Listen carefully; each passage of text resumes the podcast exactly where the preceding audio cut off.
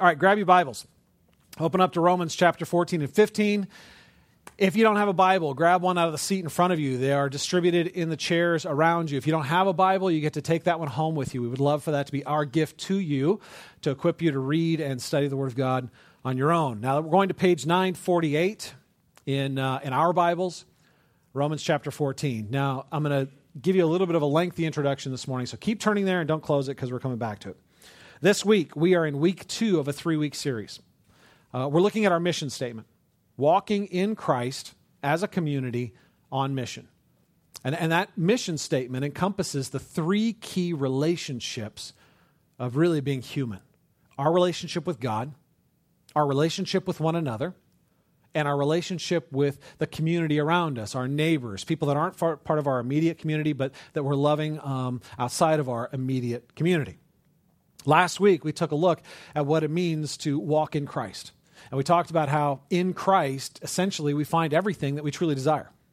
That everything we were actually wired for and created for is found in Christ primarily. And we um, are blessed as we uh, discover our identity in Christ. That's what we unpacked last week. This week, we're looking at what it means to do that as community. Here's the thing, you guys when you become a believer in Jesus, it is not an isolated spiritual experience. It's a very popular idea in our culture today. In fact, it's almost unquestioned this idea that your spiritual journey is a private journey. That's, that's kind of my private spiritual life. Something I do on my own, something I may do around others and, and to some extent with others, but ultimately it's, it's an individual pursuit. And that is actually quite contrary uh, to what the Bible tells us about ourselves. When you become a believer in Jesus, you are joined, spiritually joined by the Spirit of God to uh, the community of believers. That you are actually spiritually, in a sense, wed to them. That's one of the metaphors used in the New Testament to describe us. We are the bride, singular, of Christ, right? We're called the church. Now, when we talk about going to church in our culture, what we usually mean is, is going to a building, in our case, a bank, uh, right, at a specific time for a specific event.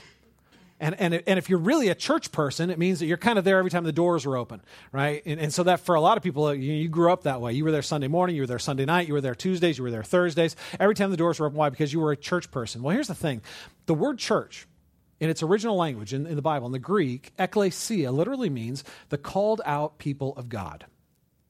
The church is not the building, it's the people who inhabit the building. The church is not an event right? A, church is not a time slot. Church is the relationships that we have with other believers. We are the called out people of God. We are the church. So we don't go to church, we are the church. And one of the, the, the ways we grow as community is realizing that we're not growing together by going to an event together, but we're growing in relationship with each other. Here's the thing you can go to an event, you can be at church every time the doors are open, and you can still be isolated. You can still be separated from other believers. You can still kind of be doing life on your own, kind of hiding the things you don't want people to know about and putting your resume out front so you always look good to people. That's not being the church. That's not knowing and being known. That's not growing in relationship. To, to grow as the church means to grow in relationships with people who are, um, are also followers of Jesus. It, it means using your gifts in service to others and letting others use their gifts in your service. It means knowing others and being known by others. Like progressively becoming more and more transparent about who you are and what your struggles are and where you're growing and where you're happy and where you're sad. And it also means knowing people. Like moving into relationship to the point that, that you know them and you're supporting them. And, and, and when you're in community, man, your joys are more joyful and your pains are more tolerable. Why? Because you have people around you who know you and love you. And so you're loved and being loved. And some of you are like, dude, that just doesn't sound like me because I just don't like people, right? Um, I have that conversation regularly. People like, you know, that's just, I just don't like people. Well, here's the thing you're going to have to address that. you're going to have to deal with that. Um, 1 John 4 20 says this You cannot love God whom you don't see if you don't learn to love your brother whom you do see. You cannot love God whom you don't see unless you learn to love your brother whom you do see. There's a quote in your bulletin by Wesley Hill that I absolutely love. It's quite profound. It says this God's love for us is expressed and experienced mainly through the medium of human relationships. That seems so obvious it shouldn't need stating, but it's actually quite profound. Think about it. How can you love a God who you don't see? So you can learn about God's love for you. You can grow in your devotional life where you are meditating on the truths of the scripture and, and you're starting to sense the love of God. But how do you profoundly and, and in fact reality experience love? It's in human relationships. God communicates his love for us in the love of his people. We need to be growing in relationships with people if we're going to be growing in our relationship with Christ. That's the bottom line. Some of you are wondering if it's worth it, this whole thing. Why? Because we know committing to relationships is costly. It takes time, it takes energy, it's an investment of, of, of a lot of areas of capital, right? Most precious things I have is time. And beyond, second to that is, is my relational capacity right? And so to move intentionally into relationship with people eats both into my time and into to my ability to relate with others. Um, it just costs something, right? Some of you are really busy. Right? Some of you are like running a million miles an hour. You got 5,000 things going on. You got activities every night. You're, you're packed, right? Or maybe you tried it once and it wasn't so great. Maybe you moved into community and you tried to do it and, and it just didn't meet you where you were. Or maybe you even tried a, a community group at Trailhead. And for whatever reason, it didn't click. You didn't feel at home, so you kind of drifted off and, and stopped going. Here's the thing if you're wondering if it's worth it, I'm going to tell you it is. But you need to move into community with a faith in God that He's going to work through community, even if it's hard. What that means is that your primary purpose for seeking out community can't be your needs. A little counterintuitive. If you're seeking out community just because you need community, it's going to disappoint you. Because you're going to have expectations. People are going to meet me here. People are going to serve me here. People are going to love me here. And when they come in here, you're going to be filled with disappointment and frustration. Your primary motivation for seeking out community can't be your need for community. Your primary purpose for seeking out community needs to be the glory of God. Honestly. I, I move into community. Why? Because God told me I'm supposed to. Right? He calls the church his body. Think about that metaphor, the body. What good is a part of the body without the rest of the body? Right? Think about the most valuable part of your body. Don't tell me what it is. I don't want to know. But might be your heart, might be your brain, right? You're walking along and you find that piece of your body lying on the pavement. Do you go, oh, look, there's the most valuable part of my body. It's wonderful. No, you say, that's horrible. Why? Because it's disconnected from the rest of the body. It only has value in connection to the whole. God designed you for community. And so we seek out community to honor the God who wired us for community. Our primary purpose is to glorify the God who created us and is binding us together right? So I come in obedience and I come in expectation because I know that the God who wired for me for community is going to bless me through community, even if it's hard. So even when it disappoint me, what disappoints me, I don't say, well, I tried it, it didn't work. I say, okay, God has something for me in that disappointment. God has something for me even in the hard stuff. You're coming, if you're, if you're coming for your primary need is, is your need, when your need isn't met, you'll run away. But if you're coming to glorify God, you're going to stick. And in sticking, what you're going to find is that God will meet you more deeply than you expected as you simply move in obedience and expectancy. Right? We do it first for His glory, and secondly, for my good. At some point, it's going to be hard, and I'll tell you why because we're a bunch of broken people learning how to grow in grace, and broken people have sharp edges.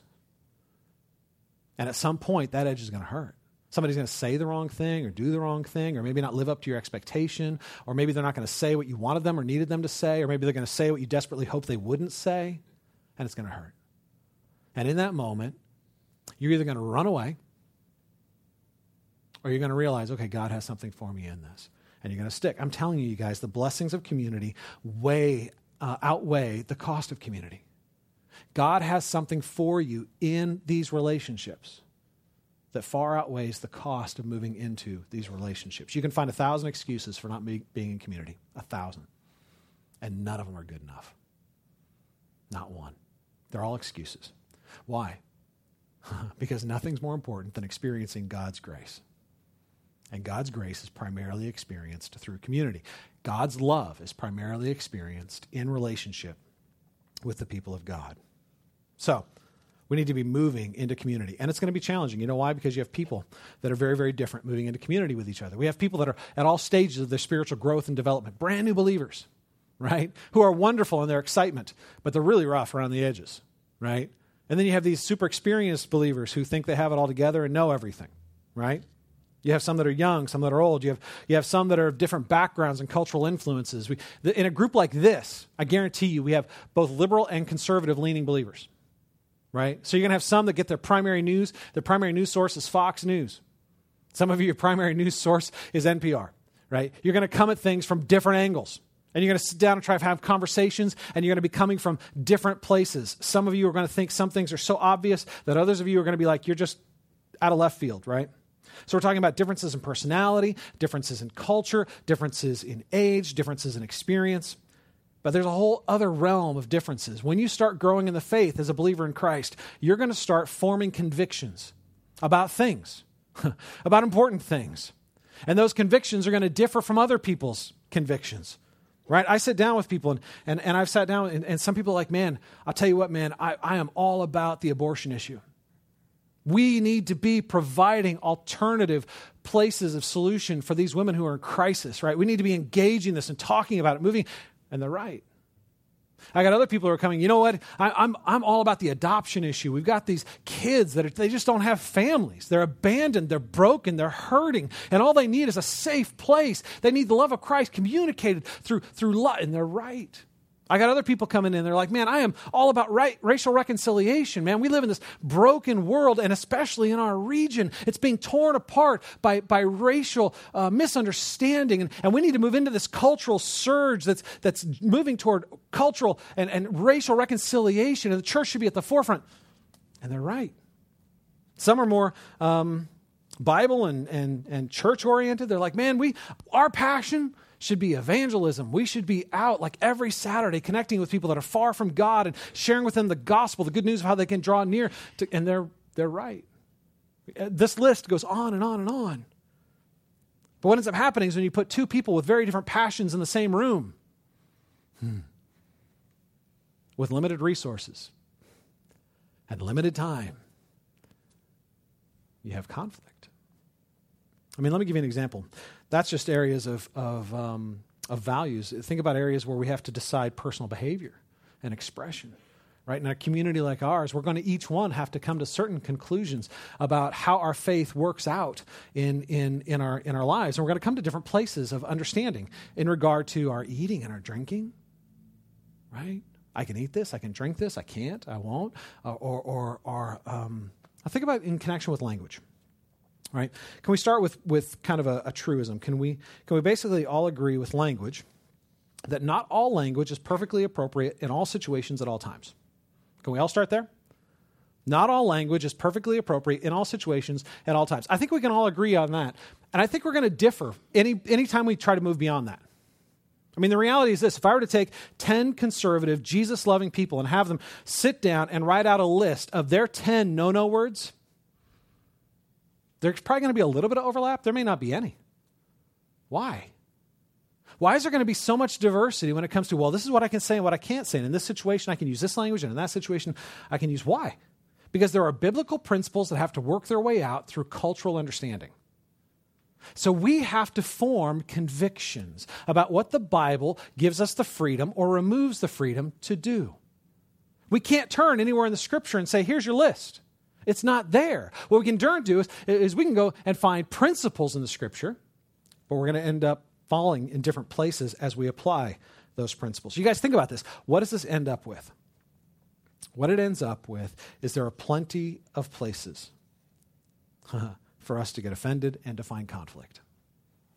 Now, I want to make it very clear there are some things in the scripture that, that are very, very clear, right? Some things that are just not negotiable, right? When it says that Jesus rose from the dead, that's not an area that we can disagree in the Christian community.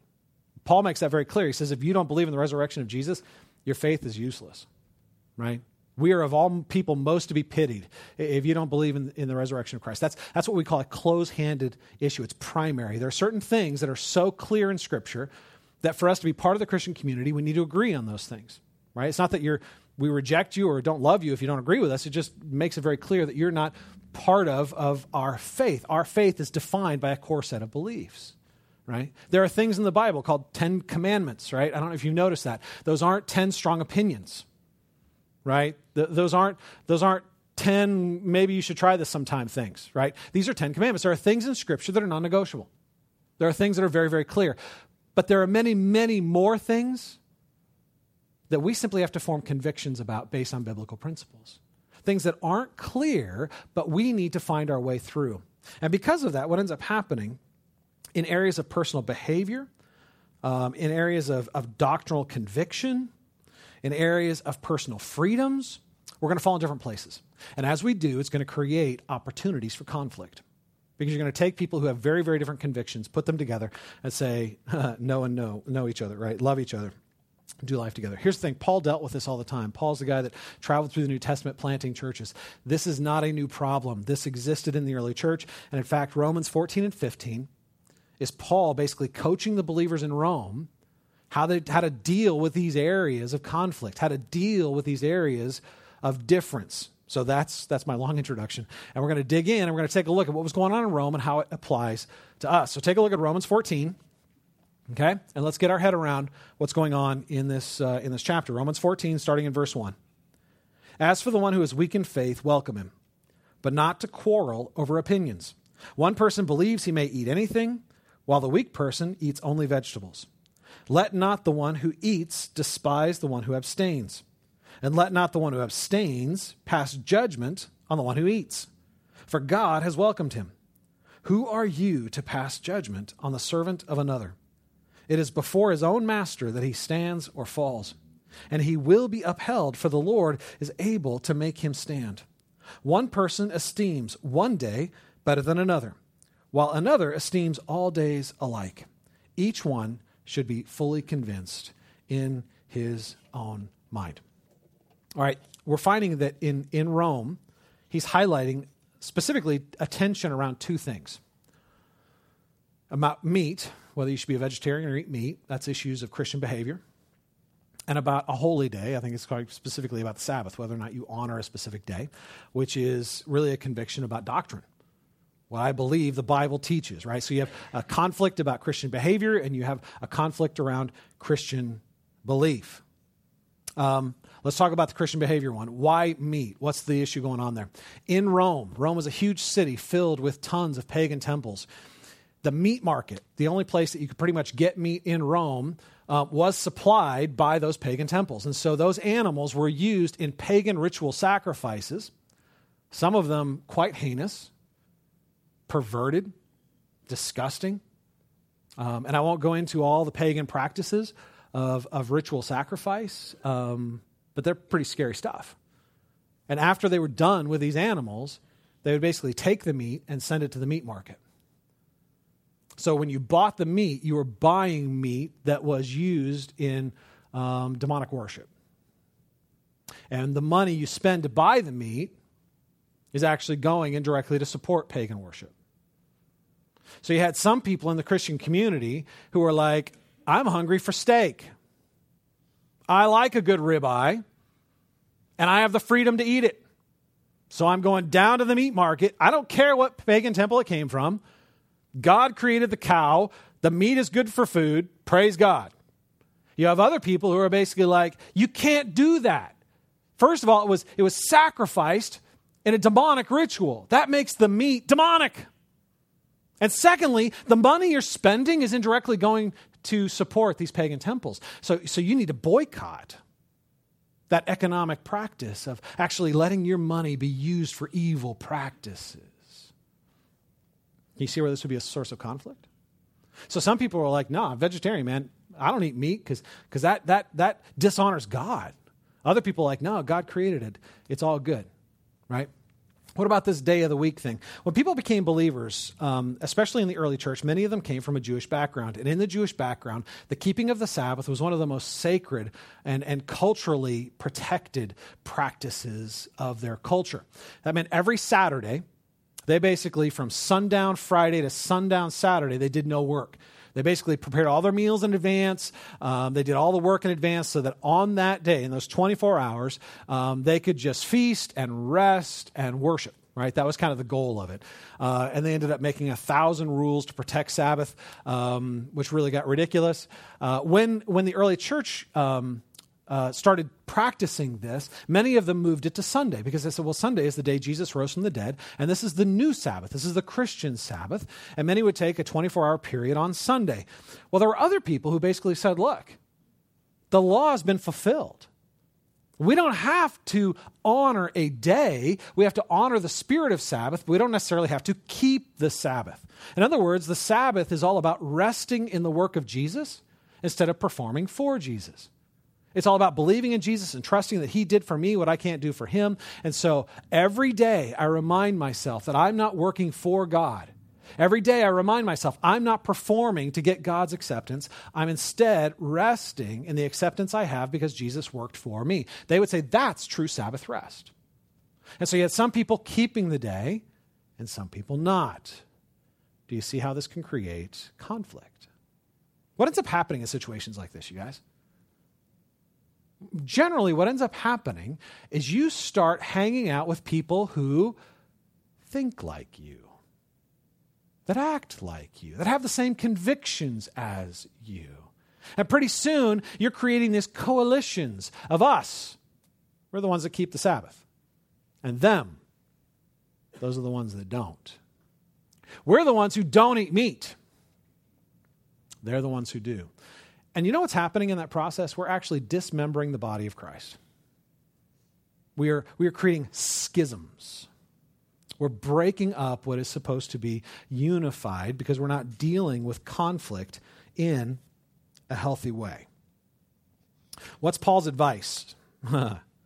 it's actually a bit unexpected, right? Take a look at um, verse 5. Paul's advice Second part of verse 5 says, Each one should be fully convinced in his own mind. All right, let's keep reading, but I want to come back to that because that's crazy. Um, the one who observes the day, observe it in the honor of the Lord. The one who eats, eat in honor of the Lord, since he gives thanks to God. While the one who abstains, abstains in honor of the Lord and gives thanks to God.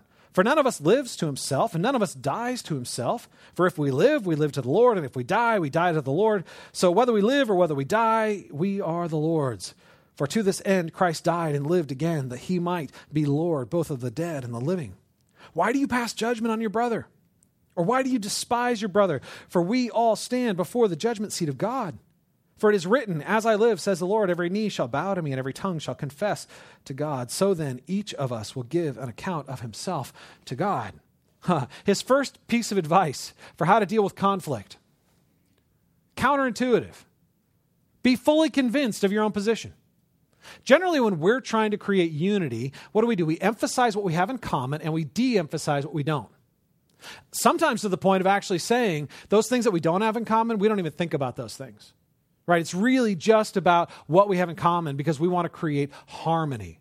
Right? Some of you may have been in churches like that where their passion really was just to keep the peace. It was like their core value. The one core value was we will not break the peace. And so what ends up happening is there's a tremendous pressure on people to simply focus on, on the pieces we have in harmony, to not be the, the squeaky wheel that's different. Paul's really different. Paul says, be fully convinced, not just kind of know, but be fully convinced about what your opinion is on these issues, these divisive issues. Why? Why would he advise us to develop strong opinions that differ from other people? Because the point of community, you guys, is not first about us. The point of community is not first about you having your needs met. The point of community is not first about you knowing and being known and loved and being loved. Those are important things and, and they're absolutely vital to your experience of the Christian faith, but they're not primary. What's primary? Being in Christ. You need to be fully convinced in your own mind. Why? Because your primary obligation is not to keep the peace, but to obey your God. You need to know what God is leading you to do. Otherwise, how will you walk in faith? He's saying, be fully convinced, because ultimately you have an obligation as a Christ follower to follow Christ. And as you develop these convictions, you honor God by obeying the convictions. If you're unclear in what you think, God wants you to do or believe, then sometimes you'll do something and sometimes you won't. And sometimes you, what ends up happening is, you know, you violate your conscience. There are times you do things you're like, well, it's probably not wrong. So you do it, and then you're kind of struggling with, well, maybe it was wrong. I don't think it was wrong. Or, and, and your conscience condemns you. Take a look down at the end of chapter 14, where Paul describes this in verse 23. But whoever doubts is condemned if he eats. He's talking about the experience of your own conscience, right? If you don't think you're supposed to eat meat, or you're kind of quiet, or you're not really sure, you haven't really thought it through, but you do it anyway, you feel that sense of conviction. Your conscience kicks in. Why? Because the eating is not from faith. You're not doing it from obedience. For whatever does not proceed from faith is sin. I want you to catch this, you guys. There are some things that are sin for you that are not sin for me. And there are some things that are sin for me that are not sin for you. Why? Because I am responsible not to be like you, but to follow Jesus. And I may have personal convictions that differ from you. And my responsibility is not to be like you, it's to obey. There will be times when you simply do not have freedoms that other people have. Or there may be times when you feel like you have freedoms that other people don't have. That your conscience, informed by the Word of God, informed by, by prayer, I'm not talking about just abstractly deciding on your own. I'm talking about actually coming and, and, and letting the principles of the Word of God inform your decisions. Your conclusions will be different from others, and your responsibility is to follow Jesus. And some of you are like, Steve, I've been around people like that, people that were fully convinced about everything they, they thought, and they were really obnoxious, right? Because everything they were convinced of, they were convinced everyone else also should be convinced of. You ever been around someone like that? Right? Every opinion is so strong, everyone else needs to hold that opinion. If you ever differ with them, it automatically leads to an argument, right? Why? Because they're right. They're so convinced, right? Here's the thing and this is one of the dangers of, of having strong opinions. When we have strong opinions, we are tempted to start thinking that we have the only right opinions. When we have strong opinions, we are tempted to think we have the only right opinions. And, and that's actually allowing our, our opinion to be weakened by arrogance. Because your view of something may not be the only way to view it. Take a look at uh, chapter 14, verses 10 through 19 starting in verse uh, 10. Why do you pass judgment on your brother? Or why do you despise your brother? For we are all come before the judgment seat of God, for it is written, As I live, says the Lord, every knee shall bow and every tongue shall confess to God. So then each of us will give account of himself to God. Therefore, let us not pass judgment on one another any longer, but rather decide never to put a stumbling block or hindrance in the way of a brother. I know and am persuaded in the Lord Jesus that nothing is unclean in itself, but it is unclean for anyone who thinks it's unclean. For if your brother is grieved by what you eat, you are no longer walking in love. But what you eat, do not des- by what you eat, do not destroy the one for whom Christ died. So do not let what you regard as good to be spoken of as evil. For the kingdom of God is not a matter of eating and drinking, but of righteousness and peace and joy in the Holy Spirit. Whoever thus serves Christ is acceptable to God and approved by men. So then, let us pursue what makes for peace and mutual upbuilding. See, when you have strong opinions, you start thinking that what you do or what you don't do is what makes you right. You start thinking what I believe or what I don't believe is the defining point of my rightness. See, it's hard to have strong convictions without growing self righteous in those convictions.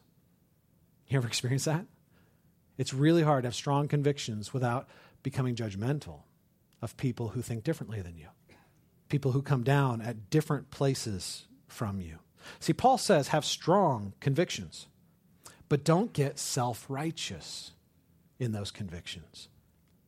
And he highlights two forms of self righteous judgment here. And I think you'll identify with one or the other. Take a look at verse 3. He says, Let not the one who eats despise the one who abstains and let not the one who abstains pass judgment on the one who eats. He echoes this in verse 10, where he says, Why do you pass judgment on your brother, or why do you despise your brother? Look, if you have a freedom that you, that you feel like God has given you in Christ, right, and you enjoy that freedom, your temptation is to despise those who don't have that freedom to look down on them as, as second class or, or less mature believers. I'm over here enjoying my frothy beverage, and you over there cannot indulge in my freedom. I pity you. right? There's this subtle heart attitude that comes in that basically says, You're just not there yet. You'll get there. You know, JV, it's okay. You're on the team. We all get to varsity eventually. Come on. Why don't you have one, right? I mean, that's really where it goes. We despise. When we have a freedom, we tend to despise those that don't have the freedom. If you don't have the freedom, you tend to get offended by the people who do. You tend to judge them. When you don't feel like you have a personal freedom, but you see somebody hmm, out in a public place doing what you don't have the freedom to do, your heart subtly says, That wicked, evil person. If they were, if they just were as sensitive as me, right? If they just had as much self-control as me if they were just as right they're so worldly right? We just we find all these ways to to judge them right? If you're stronger you if you're stronger in your freedoms your temptation is to despise those who aren't as strong. If you're weaker in your freedoms or you feel more um, constrictions you become self-righteous in those constrictions and you judge people who exercise their freedoms. They're just worldly. They lack self-control right Paul makes it very clear be convinced in what you believe, whether you have freedom or, or whether you're constrained. But don't judge others by your convictions.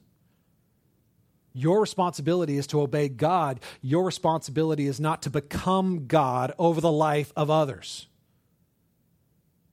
Just because God has spoken to you and said, this is your freedom or this is your restraint, does not mean you then need to become the voice of God in the lives of others. Saying to them, you need to be like me. You need to have my convictions. You need to have my freedoms. You need, to have my constrictions. We all stand before God. We all stand under God because He is our Lord. My brothers and sisters do not stand under my judgment. See, when I put them there, I'm putting myself in God's place. I'm making myself the authority of all things that God has not clearly defined. And that's an incredibly arrogant place for me to put myself. And it's deadly to my soul. It's deadly to community, it's deadly to others, and it is, it is deadly to my own soul. We need to stop trying to fix people, you guys. We need to stop being so arrogant that we think we that everyone should have our same exact convictions or believe the same exact thing we believe on our pet doctrines. If God has given you a conviction, you need to hold it firmly. Um, but don't judge others by your personal conviction. If God's given you a freedom, exercise it to his glory, but do it in love. All right, I want you to catch something in this verse, in these chapters, you guys. Never once does Paul say somebody who is f- stronger in their freedoms is better than somebody who's weaker in their freedoms. He never exhorts the weaker brother or sister, hey man, why don't you get over your restrictions and move into your freedom? He doesn't say it. What he says is if you feel constrained in your conscience, glorify God in that constraint. See, we sometimes put a value judgment on it and basically say the one who's greater in the freedom somehow is greater in the kingdom. And we're all supposed to come to the same place where we can all indulge in the same freedoms in the same ways. And that's just not reality, and that is not the point of the chapter. He's not saying that, that ultimately um, one is better than the other. But he does exhort those who have freedom. He doesn't exhort those who are constricted, other than to say, don't judge those who have freedom. But to those who have freedom, he says, your freedom, make sure your freedom is in fact bound and limited by love. That you exercise your freedom with a primary concern of expressing love to others. Because if by your freedom you destroy someone else, a weaker brother, somebody who's struggling, someone whose conscience is weak, and you come along, you're like, hey, you need to do this with me because we have freedom in Christ, and, and they end up acting in violation of their conscience. You are not in that moment acting in freedom in Christ, you are acting in sin because your freedom is not bound by love.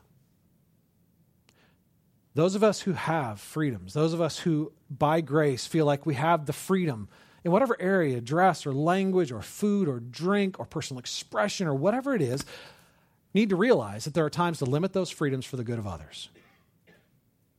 There are times to hold back the expression of those freedoms to protect and to love others. That doesn't mean that the Christian community becomes defined by its weakest member. Just because you get offended by my freedom doesn't mean I need to limit it. There are a lot of people who get offended by my freedom, but that's actually an expression of their pride. I'm not actually endangering them to sin. Right? They're not in danger of actually like violating their conscience. It's really just them trying to draw a circle of their own limitations and say the entire Christian community needs to live within this circle. Those people need to be offended. Honestly. Offending them is the best thing you can do because it's an invitation to grace. But it does mean that our expression of freedom needs to be constrained and expressed in love. Right? Even when we choose to offend someone, it needs to be done in love. Jesus did. You're like, man, how could you ever offend anybody in love? Read the Gospels. Jesus did it all the time. In love, he offended people who tried to draw the circle too tight, to invite them out of their circle of self righteousness and into the circle of grace. Our strength needs to be constrained and motivated by love. So, what we're saying is this on primary issues where Scripture is clear, we need to have unity and clarity. On issues where the Scripture is just clear, where God says this is what you're supposed to do, this is, there's unity and clarity. On secondary issues, issues of conscience, there is diversity and grace. This only works, you guys, if you really understand what it means to be strong. One of the key misunderstandings that people have when they come to this passage is they assume the stronger brother or the stronger sister is the one who's walking in their freedom, and the weaker brother or the weaker sister is the one who's not. And that is actually a misreading of the text. The stronger brother or stronger sister is not the one who's walking in their freedom. What makes them strong is not their freedom. You guys, there are people that are strong in their freedom, but they are weak in faith. They're strong in freedom, but they are weak in their experience of grace. They are weaker brothers and sisters because strength and weakness isn't primarily about our freedoms, it's primarily about our experience of faith. Take a look at 14:1 where it says, "As for the one who is weak in faith, welcome him, but not to quarrel over opinions." You guys, as we grow in our faith, as we grow in our experience of, of our of having our hearts undone by the grace of God. Experiencing God's love for us and having it free us to love God and, and love others. As we grow in our experience of grace, we grow in our freedom. We will grow in our freedom. Why? Because the deeper the gospel works its way into our heart, the less we're driven by performance anxiety. Performance anxiety says if I don't do the right things, I won't be loved in the right ways you know, God loves me because Jesus did this, but now I better work hard to make sure He keeps loving me. That means you're, you're weak in your faith, honestly, because the gospel says you're unconditionally accepted. You're as loved as Jesus is loved, not because you earned it, but because He earned it for you. The message of the gospel of grace is a radical message where basically everything you've done wrong has been paid for by Christ. Your guilt and your shame was left on the cross, and all of his righteousness is now yours as a free gift. And God sees you in Christ. And as you grow strong in that identity, you will become more free because you're not going to be motivated by fear. You're not going to be plagued by guilt. You're going to have the freedom of God's delight in you and over you and your delight in God as a response. That is growing strong in faith. Freedom, though, is the byproduct, not the substance of strength. Do you catch that? We have people, I've been there, where I'm exercising all the freedoms of faith, but honestly, I'm incredibly weak in faith. I am a weaker brother. So, how do you know if you're weak or strong? How do you know if you're a weaker brother or a weaker sister or a, weak, a stronger brother or a, a stronger sister? We're looking at this whole spectrum. Where do you place yourself? All right, I kind of came up with something to help us with that. We're going to go through some questions. And I, and I want to be upfront. This is not to condemn, this is to inform. Um, because I believe that the way we grow stronger in grace is first to see where we need grace. So here we go. All right, first of all, a weak believer walks in fear of losing God's love. Just talked about this a moment ago. Right? You just the gospel is is you get it but, but you're having a hard time really getting it. You're having a hard time really believing it. So you're just walking along and, and you're really afraid that you just might screw it up. That you might just do the magic thing that loses God's love for you, right? Or, or you'll just like, like, you know how it is? Like at the end of a, a long day where you think you've done all the right things, you kind of feel like, okay, now I feel like I deserve God's love. Like I can actually pray. And, and, and after you've sinned, you run away. Why? Because you, you feel like, oh, I got to go beat myself up for a little while. You ever done that where you sin and then you go beat yourself up for a little while before you actually come back and pray to God? Why do you do that? Because you're actually trying to pay penance. You're trying to do the work of Jesus. You think if I can just suffer long enough, then I'll finally deserve to come back and receive grace. That's actually a misunderstanding of grace, and it's a misunderstanding. We should, even in the middle of sin, be quick to run to grace. Our acceptance is not contingent on our performance, it's, per, it's contingent on the performance of Christ. And, the more we come to realize how broken we are, the more we come to realize how profound God's love for us is. A weak believer walks in fear of losing God's love, but a strong believer walks in confidence of God's love. Not because they've earned it, but because Christ has. Not because of their record, but because of Christ's record on their behalf. There's a confidence, a humble confidence, not an arrogance, a humble confidence. Humble because they know they're broken, but confident because they know they're accepted and loved. So no matter how much they screw up, no matter how many times they mess up, they know the God of grace is walking with them, changing them, working even in all of the mess to change them to be like Jesus, right? There's a humble confidence to those who are strong in faith. A weak believer easily abuses God's love. See, a weak believer will take God's grace and use it as an excuse for sin. So a weak believer sometimes looks like a strong believer. They'll be like, oh, I have the freedom to do this. Why? Because Jesus died for me and I'm forgiven. But really, what they're doing is using God's grace as an excuse to pursue their own self centered, sinful agenda. That is, in fact, a weak believer, if they're a believer at all. Honestly, there are people who use the grace of God who have never really believed in Jesus. Right? A strong believer, on the other hand, responds to and is changed by God's love. Right? They, they know they're broken and they know they're sinful, but they know they're loved. And in being loved, it actually changes them. Right? They actually come to love God more because of God how, how God has loved them. They come to love others more because the overflow of God's love changes them. Grace has its proper outworking in our lives, and we actually become more responsive. Right? There's no more powerful force of change than love. It's way more powerful than self discipline. Way more powerful than, than personal conviction. When someone loves us, it changes us. Somebody who is strong, growing strong in faith, is somebody who is being changed. They're responsive to the love of God. It's affecting them. A weak believer is easily and often offended. Why? Because there's a lot of people that step outside their line of acceptance. A weak believer is, is easily and often offended. Um, and so when you don't meet their needs, when you don't say the thing they thought you were supposed to say, or you say the thing that's off limits for them to say, or, or, or you know, you're not what they anticipated you would be, they're just offended, personally offended. And so they separate themselves. They become a little self righteous in their heart. They judge you. Um, they are easily and often offended. A strong believer, on the other hand, is quick to give grace. Why? Because a strong believer knows how broken he is. He knows how sinful he is. And so he gives grace to other people in their sinfulness and brokenness right? When you let me down, it may hurt and it may disappoint me, but I'm not going to judge you and feel superior to you. Why? Because I don't, I, I don't deserve that. I'm just as broken, right? There's a humility that comes in that allows me to move in confidence that says, I'm going to give you grace, even though you didn't measure up. Instead of running quickly to personal offense, we run quickly to giving grace. All right, a weak believer gets offended on behalf of others and builds coalitions of offense.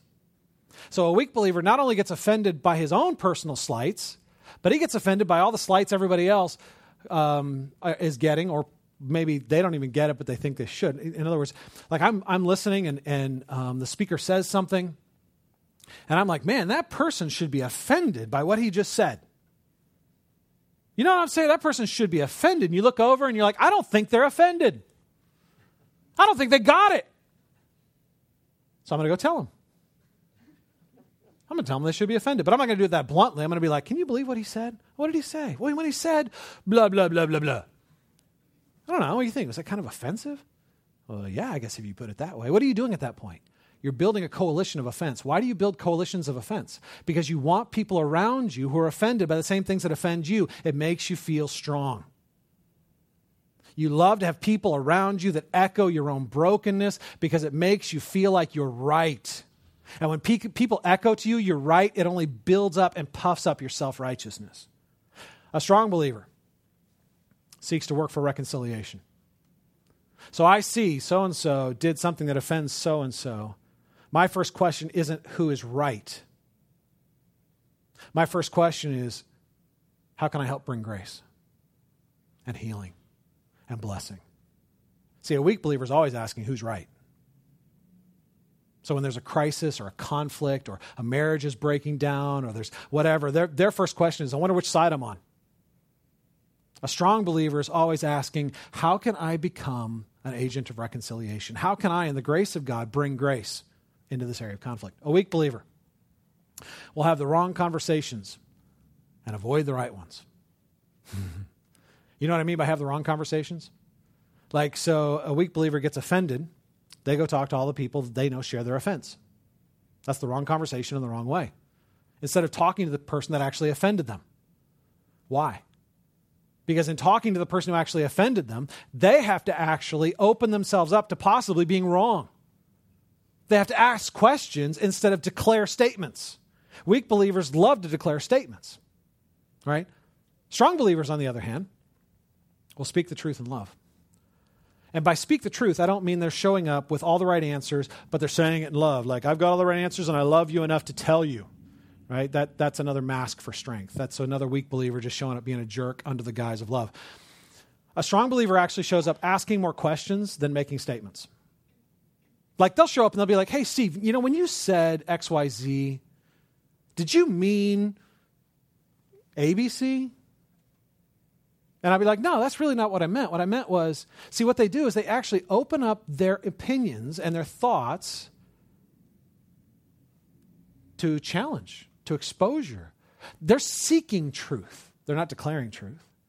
And it's a personal offense. They, they are already giving grace to the other person because they're strong. They're giving grace and making positive assumptions about the other person. So they're showing up in grace, making positive assumptions about the other person, seeking reconciliation, asking questions. That's strength right? The next one, the weak believer values people based on their behaviors and convictions. Because the weak believer has a need to create coalitions, they love affinity. And what that means is they love to surround themselves with people that have the same convictions as them. And what they don't realize when they're doing that is they're actually um, devaluing and hurting people that are not like them. The weak believer values people based on their behaviors and convictions. Sometimes, like, let's say this is a doctrinal area, somebody might have a pet doctrine. It's crazy how this happens, but it happens. Somebody will have a pet doctrine. And so, one of the first things they try to do is find out where you stand on that doctrinal issue.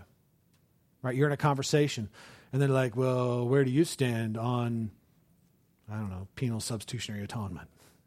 Right? Where do you stand? Do you are you are you with federal or seminal headship? Which one are you on? I mean, you're like, what are, is this Greek? What are you talking about? But for them, they've defined a true spiritual mature believer believes this, and what they want to find out is whether or not you're in their camp.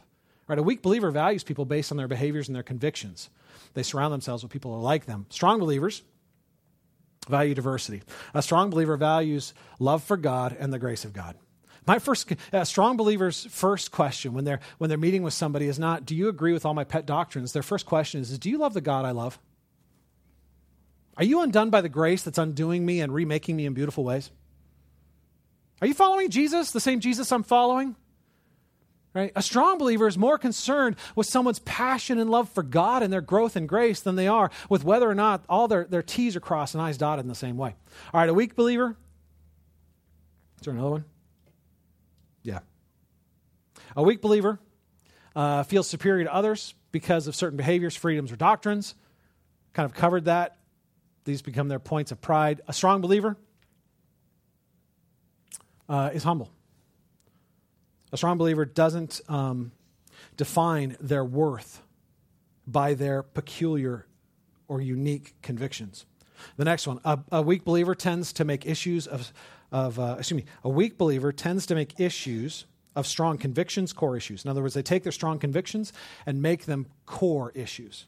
Because I have a strong opinion on this, you need to believe the same thing I believe. It becomes a core issue, a primary issue. So the primary question they're always asking is Do you agree with me? A strong believer isn't always trying to figure out who is in and who is out. Their primary question is Do you love God? Next one, a weak believer is quick to fill the gap with doubt, mistrust, and evil motives. Uh, you guys know what I mean by fill the gap? Every time you have an expectation of somebody and they don't meet that expectation, you have a gap and you have to fill it in with something. A weak believer fills that gap in with all the things you are afraid are true. So that person didn't meet me where I was. Why? Because they don't really love me. That person didn't say hi to me when I came in. Why? Because that person judges me and they don't, they don't accept me. Uh, that person wasn't there for me when I needed them. Why? Because they're really selfish and they're just using me. What they do is they take all of their insecurities, all of their fears, and they turn them into declarative statements that describe somebody, and they attribute to them all the things that are evil in their own heart, which may or may not be true, and most of the time isn't. But it completely changes the dynamic of the relationship because the next time you interact with them, you're negative. Why? Because they hurt you. And they did it from evil, evil motives, and, and they really didn't. And the next time they interact with you, they're hurt. And they're like, well, man, why is that person so rude to me? They don't even know what they did. Why? Because a weak believer doesn't even talk to them about it. they have the wrong conversations with the wrong people at the wrong time. They don't have the right conversations. So they fill the gap with evil motives, with doubt, with mistrust. A strong believer, on the other hand, is quick to assume the best. A strong believer is quick to attribute good motives. Man, they weren't there for me. I wonder why. I wonder if something went wrong in their life. Man, they, they, they didn't say hi to me when I came in. I wonder why. I wonder if they were distracted or I wonder if, if, if um, something's going on. You know, they, they didn't meet me in my need. I wonder if it's because they have a need I don't know about. Maybe I should find out.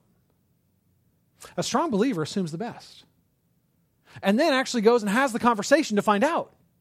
Assuming the best, asking the right questions, moving in love, and working for grace and reconciliation. And guess what they get 99% of the time? Love, grace, and reconciliation. Guess what the weak believer gets 99% of the time? Division, separation of relationships, hurt. If every relationship in your life is broken, look at the hub of the wheel.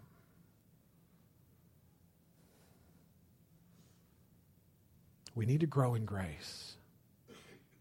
We need to become strong in grace. You guys, I could go on and on with this list, but I think this is enough to draw two conclusions. First, we're all weak. Anybody coming out of this feeling strong? If you are, I'd like to meet you because your name is Jesus. Um, so, the first thing I think we can conclude from this is that we're all weak, you guys. We're all weak, growing in strength. Every single one of us, no matter where you are in your spiritual journey, you are weak, growing in strength. Let's just admit it. Let's not be afraid of it. Let's not posture and pretend to be something we're not. Let's be the broken mess we are that's being redeemed by the glorious work of Jesus. The second thing that this means is that any growth we make from weakness to strength happens through repentance. Repentance is the vehicle through which we grow strong. And by repentance, I don't mean beating ourselves up. I don't mean feeling bad about ourselves. What I mean is we reject the lie that's been driving and consuming us, and we embrace the truth that frees us. It frees us from having to build our own name, protect our own castle, have our own domain, build our own coalitions, to make ourselves feel important. It frees us to be beautiful nobodies, broken messes, redeemed by the glory of God. Where, where me, huh, I'm really nothing important, but Jesus, the one who loves me, the one who has covered me with his righteousness, the one who died for me and rose again for me, is everything. And he has marked me for glory because it's for his name and for my good. Humble confidence. We're all broken, we're all weak, and we all grow through the vehicle of repentance, which means we need community. Just bring the circle back around. How else are you going to grow through repentance unless you're doing it in relationship? When you become isolated, you separate yourselves from the very relationships that will push into your weakness that are opportunities for growth into strength. When we say community just costs too much, it's inconvenient, it's hard, and we pull away, what we're saying is my weakness is more important to me than the strength of grace that will come through the hardship of community.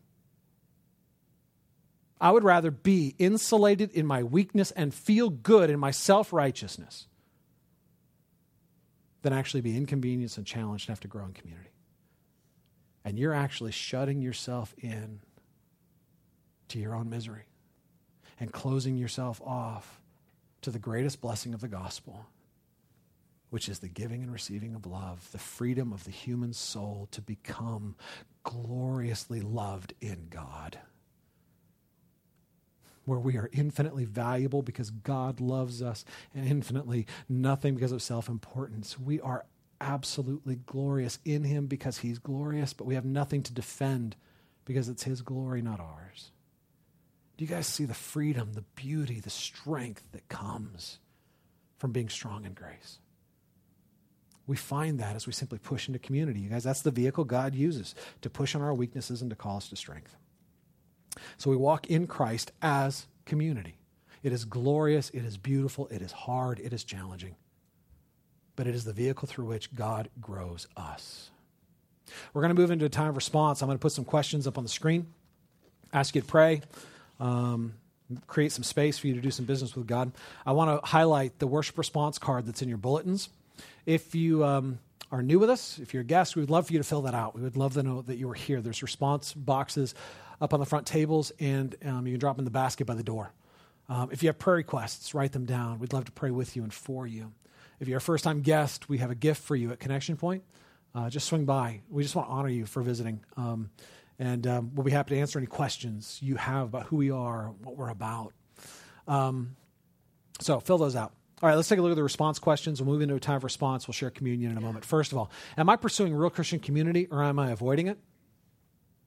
and why? seriously, look at your own heart. I mean, listen to the impulse of your own heart. Do you run toward Christian community or away from it? Are you, are you finding excuses not to be in Christian community? Are you finding excuses not to join a community group at Trailhead? Are you finding excuses, even if you're in a community group, to avoid actually committing yourself to it? To knowing and being known, to becoming vulnerable in relationship? Why? What are you afraid of? it's worth pulling out and asking and really examining it, right? Sometimes we let our motives hide behind our excuses. Well, I'm just too busy. Mm. You weren't too busy to get up this morning. You're not too busy to eat. We, we're always, you're never too busy to do the things that are most important to you. That's the reality. Why is this not important enough to you? Ask why. There's usually a fear. I'm afraid it'll cost too much. I'm afraid that, that it'll hurt too much. I'm afraid it'll be disappointing. I'm afraid it'll be inconvenient. I'm afraid that it'll be that it'll be too demanding on my time. And then examine that in light of the promise. Because here's the thing the promise of community far, far outweighs the cost of community. So let's ask why. Secondly, have I allowed my weakness to limit me instead of growing strong in grace? Um, is there an area of your life right now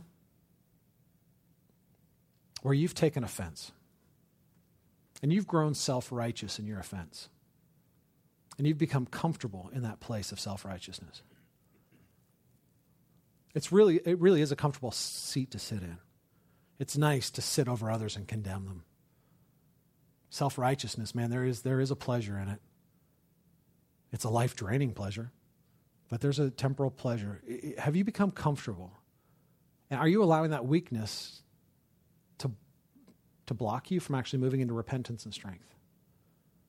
Is there a conversation you need to have that you're avoiding having? Is there somebody you need to forgive that um, you have up to this point not wanted to forgive? Are you mistaking your weakness for your strength? If I forgive them, then what they did doesn't matter. And what I've accomplished in recovery doesn't matter. Are you, are you lying to yourself by, by thinking that if you forgive them, somehow that makes you weak instead of actually moving into the strength of grace? Are, are, you, are you believing a lie? have you allowed your weakness to become so comfortable that it's limited your ability to move into strength? Thirdly, Am I walking in love with those around me, helping them grow in grace? Am I using people around me or am I loving people around me? Am I, am I building community around me to meet my needs, to make me feel good about me, with all these expectations of how they're going to perform for me? Or am I doing it really to love them? Asking first, not how can you love me, but how can I love you? Not asking first, how do you serve me, but asking, how can I serve you? Are you actually learning to love people? And becoming kind of consumed with thinking how you can help people grow in grace? Instead of just being so self absorbed and self focused, how can I grow and what's to my benefit? Actually, becoming excited about being used by God to help other people grow.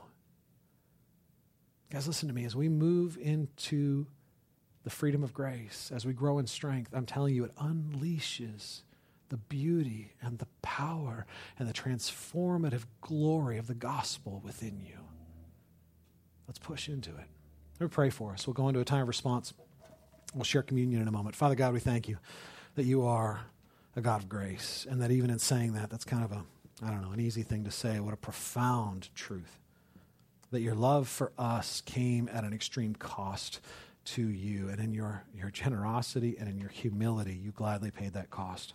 You made yourself suffer. You entered into the inconvenience of our broken humanity, our sin so that we could be invited into the comfort and the strength and the beauty of forgiveness and redemption and restoration, all that we have in Christ. I pray, Lord, that you will call our hearts to freedom, that you will call our hearts to grace, that we will learn to crave what truly gives life and stop running to empty cisterns, these, these broken places that we keep turning to to give us water and they never satisfy. Father, meet us in our brokenness and call us to grace. Grant us the humble confidence of the gospel. You guys take a few minutes and pray. We'll share communion in a moment.